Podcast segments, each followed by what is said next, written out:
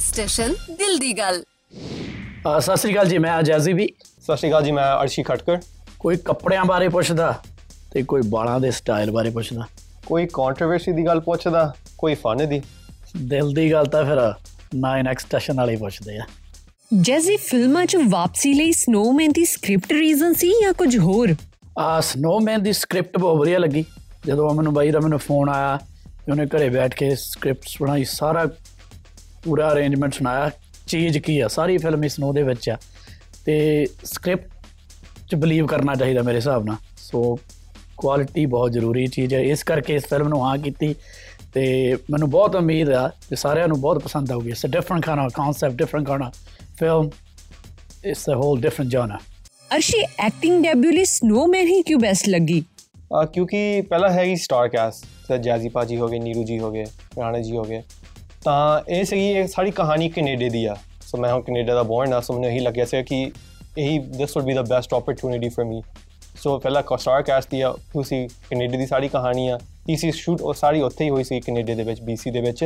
So I just felt like this would be the best opportunity ਜੈਸੀ police officer ਬਣੇ ਹੋ ਇੱਕ ਗੱਲ ਦੱਸੋ ਪੰਜਾਬ ਪੁਲਿਸ ਜ਼ਿਆਦਾ ਕੱਬੀ ਹੁੰਦੀ ਹੈ ਜਾਂ ਕੈਨੇਡਾ ਪੁਲਿਸ? ਨਹੀਂ ਜ਼ਿਆਦਾ ਕੱਬੀ ਦਾ ਜੀ ਪੰਜਾਬ ਵਾਲੀ ਪੁਲਿਸ ਹੀ ਆ ਠੀਕ ਹੈ ਨਾ? ਕੈਨੇਡੀਅਨ ਜਿਹੜੀ ਪੁਲਿਸ ਆ ਬਹੁਤ ਲੀਲੀਅੰਟ ਜੇ ਨੇ ਬਹੁਤ ਮੈਲੋ ਨੇ।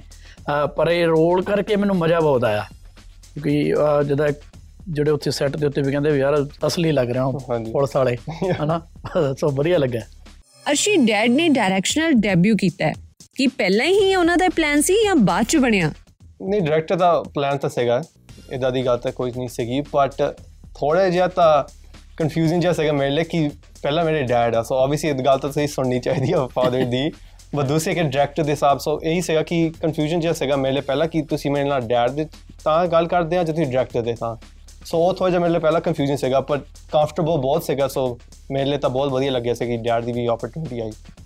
ਜੈਸੀ ਜਿੰਨੇ ਸਾਲ ਕੋਈ ਫਿਲਮ ਨਹੀਂ ਕੀਤੀ ਉਹਨਾਂ ਸਾਲਾਂ 'ਚ ਕੋਈ ਸਟੋਰੀ ਵੀ ਨਹੀਂ ਸੁਣੀ ਜਾਂ ਬ੍ਰੇਕ ਲਿਆ ਹੋਇਆ ਸੀ? ਅਨੇ ਸਕ੍ਰਿਪਟਾਂ ਤਾਂ ਬਹੁਤ ਸੁਣੀਆਂ ਜੀ ਕਿਉਂਕਿ ਜੋ ਚੀਜ਼ ਚੱਲਣ ਲੱਗ ਜਾਂਦੀ ਆ ਫਿਰ ਉਦਾਂ ਦੀਆਂ ਫਿਲਮਾਂ ਬਣਨ ਲੱਗ ਜਾਂਦੀਆਂ comedy comedy comedy I'm not saying comedy is the bad thing ਪਰ it's not my cup of tea ਹੈਨਾ? ਕਿਉਂਕਿ ਇੱਕ ਅਲੱਗ ਚੀਜ਼ ਹੋਣੀ ਚਾਹੀਦੀ ਆ। ਸਕ੍ਰਿਪਟ ਬਹੁਤ ਸੁਣੀਆਂ ਲੇਕਿਨ ਕੋਈ ਲੱਗੀ ਨਹੀਂ ਮਨ ਨੂੰ।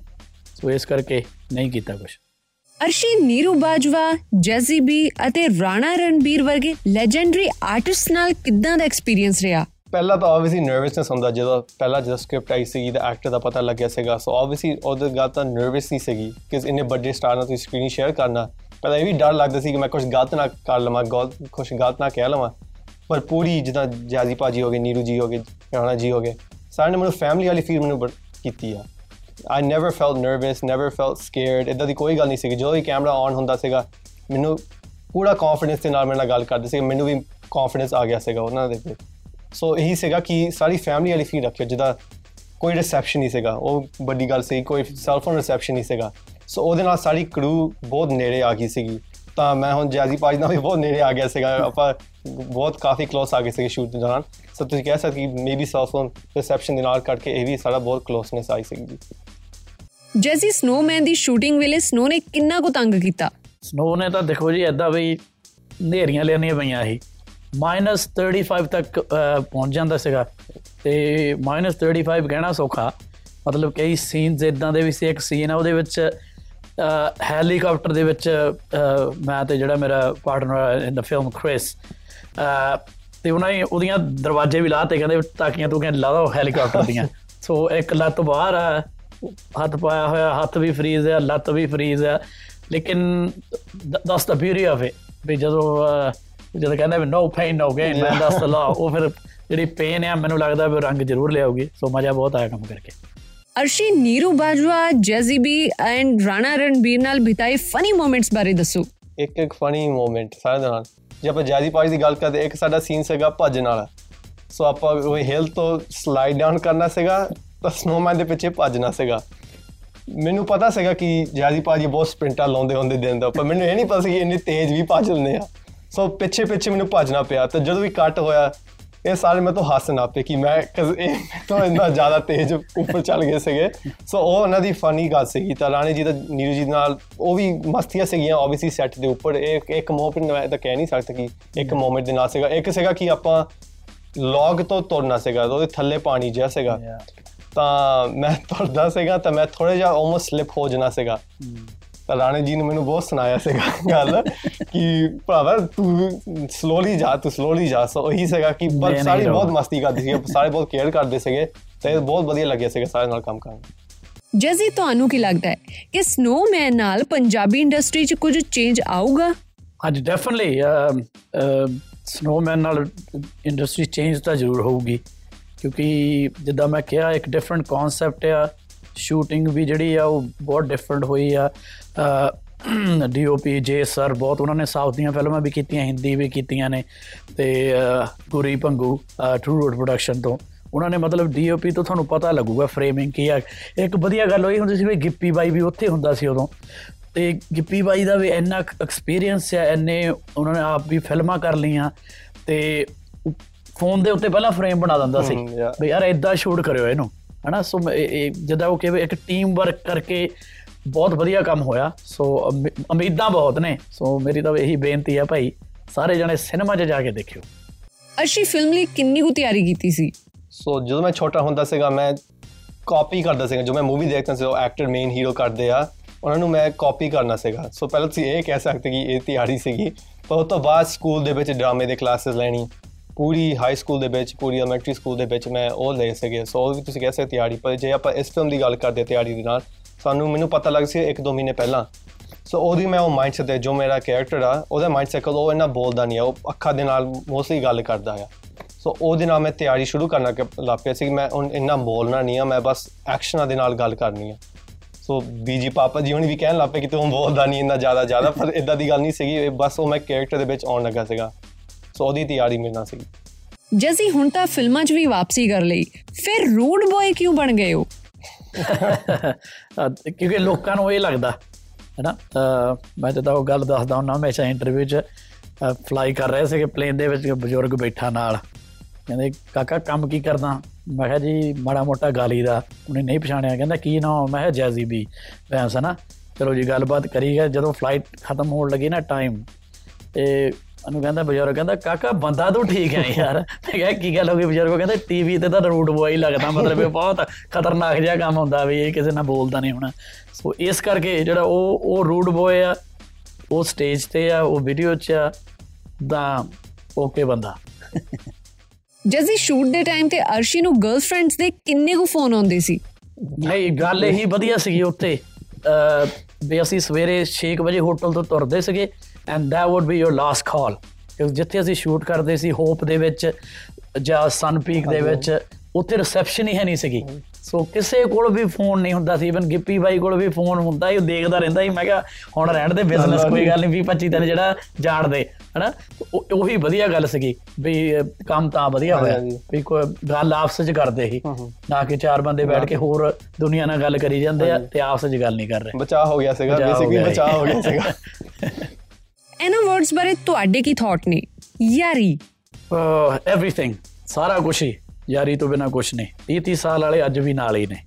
ਸੋਸ਼ਲ ਮੀਡੀਆ ਵੈਰੀ ਇੰਪੋਰਟੈਂਟ ਤਾਂ ਉਹ ਤੋਂ ਬਿਨਾਂ ਰਹਿ ਵੀ ਨਹੀਂ ਸਕਦੇ। ਕਿ ਜਿੰਨੀ ਇੰਪੋਰਟੈਂਟ ਹੋਗੀ ਤੁਸੀਂ ਫੈਨਸ ਨਾਲ ਤੁਸੀਂ ਇੰਟਰੈਕਟ ਕਰ ਸਕਦੇ ਆ ਤਾਂ ਸਾਰੇ ਇਹੀ ਇਹੀ ਚੀਜ਼ਾਂ ਆ ਕਿ ਤੁਸੀਂ ਫੈਨ ਦੇ ਨਾਲ ਗੱਲ ਕਰ ਸਕਦੇ ਆ ਤੁਸੀਂ ਆਪਣਾ ਵੀ ਜੋ ਤੁਸੀਂ ਦਿਖਾਉਣਾ ਚਾਹੁੰਦੇ ਤੁਸੀਂ ਦਿਖਾ ਸਕਦੇ ਆ ਸੋਸ਼ਲ ਮੀਡੀਆ ਦੇ through music Music is life, music is everything.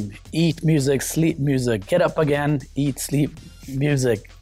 Music ਤੋਂ ਬਿਨਾ ਲਾਈਫ ਹੋ ਹੀ ਨਹੀਂ ਸਕਦੀ ਹੈਨਾ? ਕਿਉਂਕਿ ਤੁਸੀਂ ਆਪ ਸੋਚੋ ਤੁਸੀਂ ਗੱਡੀ 'ਚ ਬੰਨੇ ਹੋ ਮਿਊਜ਼ਿਕ ਔਨ ਕਰਦੇ ਹੋ ਫੋਨ 'ਚ ਸੁਣਦੇ ਹੋ ਮਿਊਜ਼ਿਕ ਆ। ਨਾਲੇ ਸਾਡੇ ਤਾਂ ਜਿਹੜੇ ਗੁਰਬਾਣੀ ਆ ਉਹ ਮਿਊਜ਼ਿਕ 'ਚ ਆ। ਸਾਰੀ ਰਾਗਾਂ 'ਚ ਗੁਰੂ ਸਾਹਿਬ ਨੇ ਲਿਖੀ ਹੋਈ ਆ।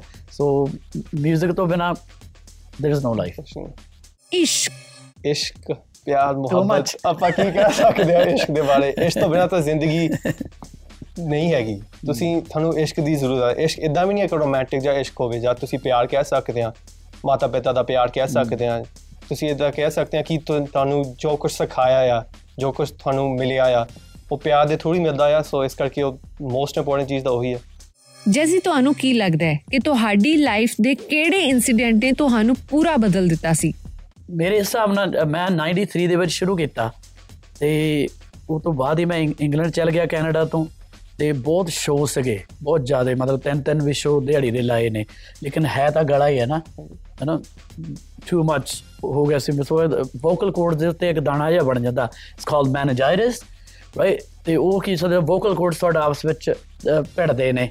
ਤੇ ਆਵਾਜ਼ ਆਵਾਜ਼ ਖਰਾਬ ਹੋ ਗਈ ਮਤਲਬ ਆਈ ਕੁਡਨਟ ਸਿੰਗ ਮਤਲਬ ਮੈਨੂੰ ਯਾਦ ਆ ਮੈਂ ਰਾਤ ਨੂੰ ਕੱਲਾ ਉੱਠ ਕੇ ਰੋਂਦਾ ਸੀ ਵੀ ਯਾਰ ਆਹੀ ਤਾਂ ਸੋਚਿਆ ਸੀ ਆਹੀ ਬਣਨਾ ਹਲੇ ਤਿੰਨ ਕੁ ਸਾਲ ਹੀ ਹੋਏ ਨੇ ਦੋ ਤਾਂ ਢਾਈ ਸਾਲ ਵੀ ਇਹ ਤਾਂ ਕੈਰੀਅਰ ਖਤਮ ਹੋ ਜਾਣਾ ਤੇ ਮੇਰੇ ਡਾਕਟਰ ਨੇ ਇੱਕੋ ਗੱਲ ਕਹੀ ਸੀ there is no cure you have to rest ਤੇ ਉਦੋਂ ਮੈਂ ਮਤਲਬ ਇੰਡੀਆ ਆਇਆ ਇੱਥੇ ਰੈਸਟ ਵੀ ਕੀਤੀ ਲੇਕਿਨ ਉਹ ਮੇਰੇ ਲਈ ਸਭ ਤੋਂ ਸਕੈਰੀਐਸਟ ਮੂਮੈਂਟ ਸੀਗਾ ਤੇ ਸਾਡੇ ਦੋਸਤ ਨੇ ਮਨਜੀਤ ਪੱਪੂ ਸਾਡੇ ਅਹ, ਗੁਰਦੁਆਰਾ ਸਾਹਿਬ ਆ ਛੇਵੇਂ ਪਾਤਸ਼ਾਹ ਦਾ ਪਿੰਡ ਦੁਰਗਾਪੁਰ ਦੇ ਵਿੱਚ ਉਹਨਾਂ ਨੇ ਉੱਥੇ ਫਿਰ ਸੁਖਿਆ ਖੰਡ ਪਾਠ ਤੇ ਮਾਲਕ ਦੀ ਕਿਰਪਾ ਨਾਲ ਜੀ ਗਲਾ ਹੈ 97 'ਚ ਜਿਹੜੀ ਫਿਰ ਐਲਬਮ ਆਈ ਆ ਵੋਕਲ ਟਰੈਕਸ਼ਨ ਪਿਆਰ ਦਾ ਮੁਕੱਦਮਾ, ਉਹ ਚ ਹੋਰ ਵੀ ਵਧੀਆ ਆਵਾਜ਼ ਆਈ ਆ। ਸੋ ਉਹ ਸਭ ਤੋਂ ਮੇਰੇ ਸਕੈਰੀ ਮੂਮੈਂਟ ਸੀ ਵੀ ਇਸ ਕਰਕੇ ਮੈਂ ਕਹਿੰਦਾ ਵੀ ਮਾਲਕ ਤੋਂ ਡਰ ਕੇ ਰਹਿਣਾ ਚਾਹੀਦਾ, ਇੱਕ ਸਕਿੰਟ ਦੀ ਗੇਮ ਹੈ।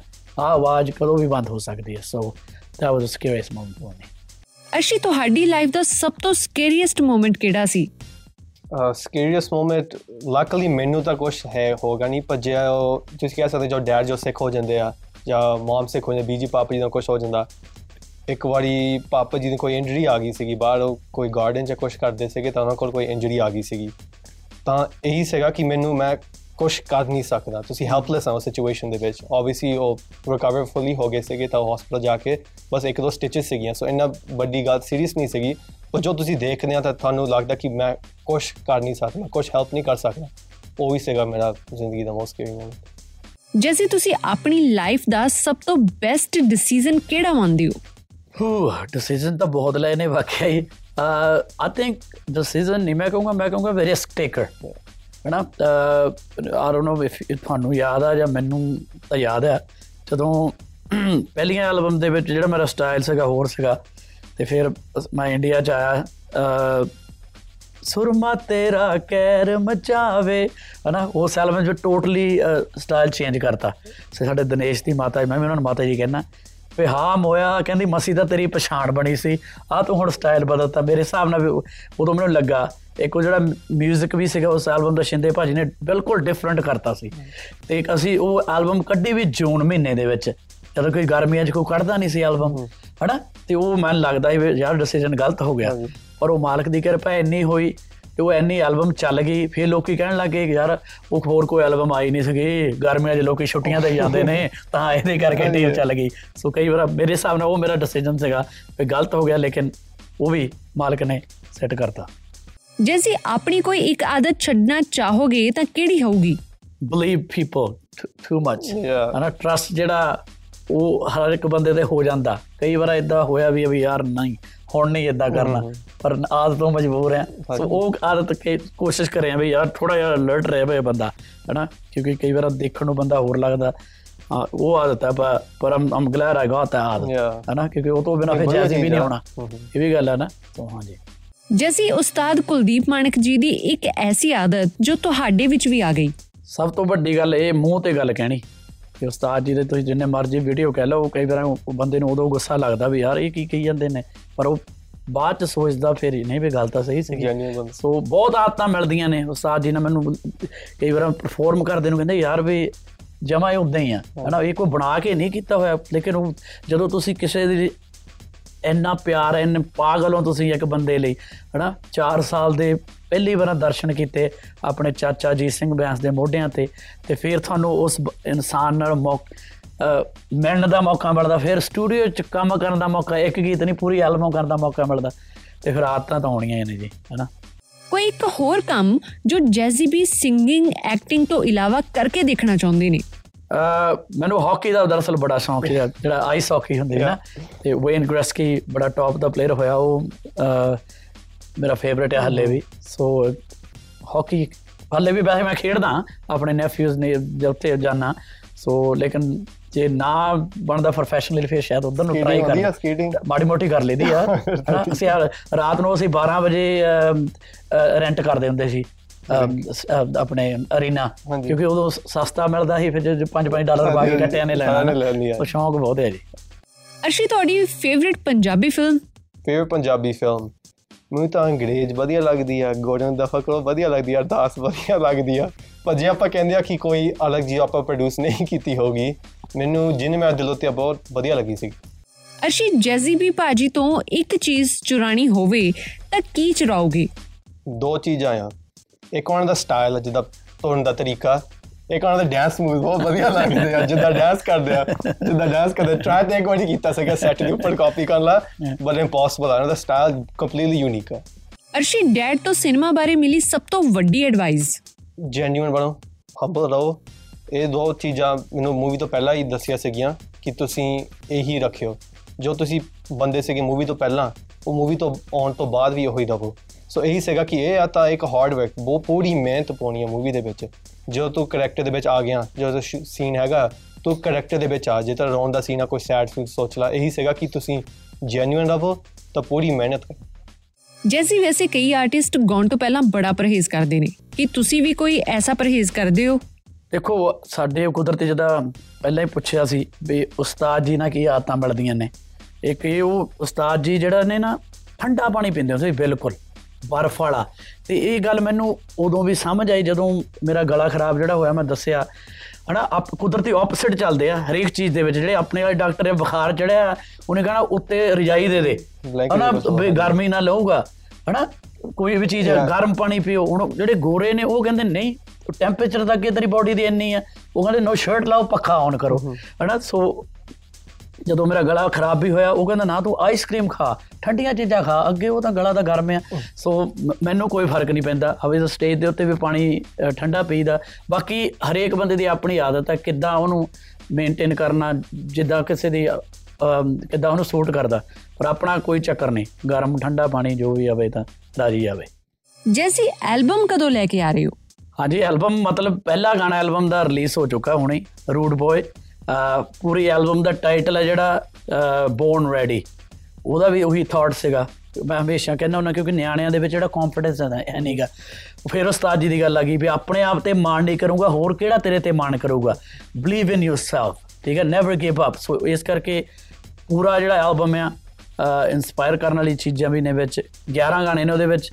ਡਾਕਟਰ ਜ਼ੂਸ ਦਾ 뮤직 ਹੈ ਸੋ ਹੌਲੀ ਹੌਲੀ ਡ੍ਰੌਪ ਹੋ ਰਹੇ ਨੇ। ਇੱਕ ਗਾਣਾ ਆ ਗਿਆ, ਫਿਰ ਦੂਸਰਾ ਆਊਗਾ। ਤੀਸਰੇ ਗਾਣੇ ਤੇ ਫਿਰ ਪੂਰੀ ਐਲਬਮ ਡ੍ਰੌਪ ਕਰਾਂਗੇ। ਜਿੱਦਾਂ ਪਹਿਲਾਂ ਪਿਆਰ ਬਖਸ਼ਿਆ ਤੁਸੀਂ ਉਮੀਦ ਆ ਉਦੋਂ ਹੀ ਪਿਆਰ ਬਖਸ਼ੋਗੇ। ਅਸੀਂ ਆਪਣੇ ਵੱਲੋਂ ਬਹੁਤ ਮਿਹਨਤ ਕੀਤੀ ਆ ਡਾਕਟਰ ਜ਼ੂਸ ਨੇ ਬਹੁਤ ਮਿਹਨਤ ਕੀਤੀ ਆ ਰਾਈਟਰਸ ਨੇ ਬਹੁਤ ਵਧੀਆ ਲਿਖੇ ਨੇ। So yeah born very is coming soon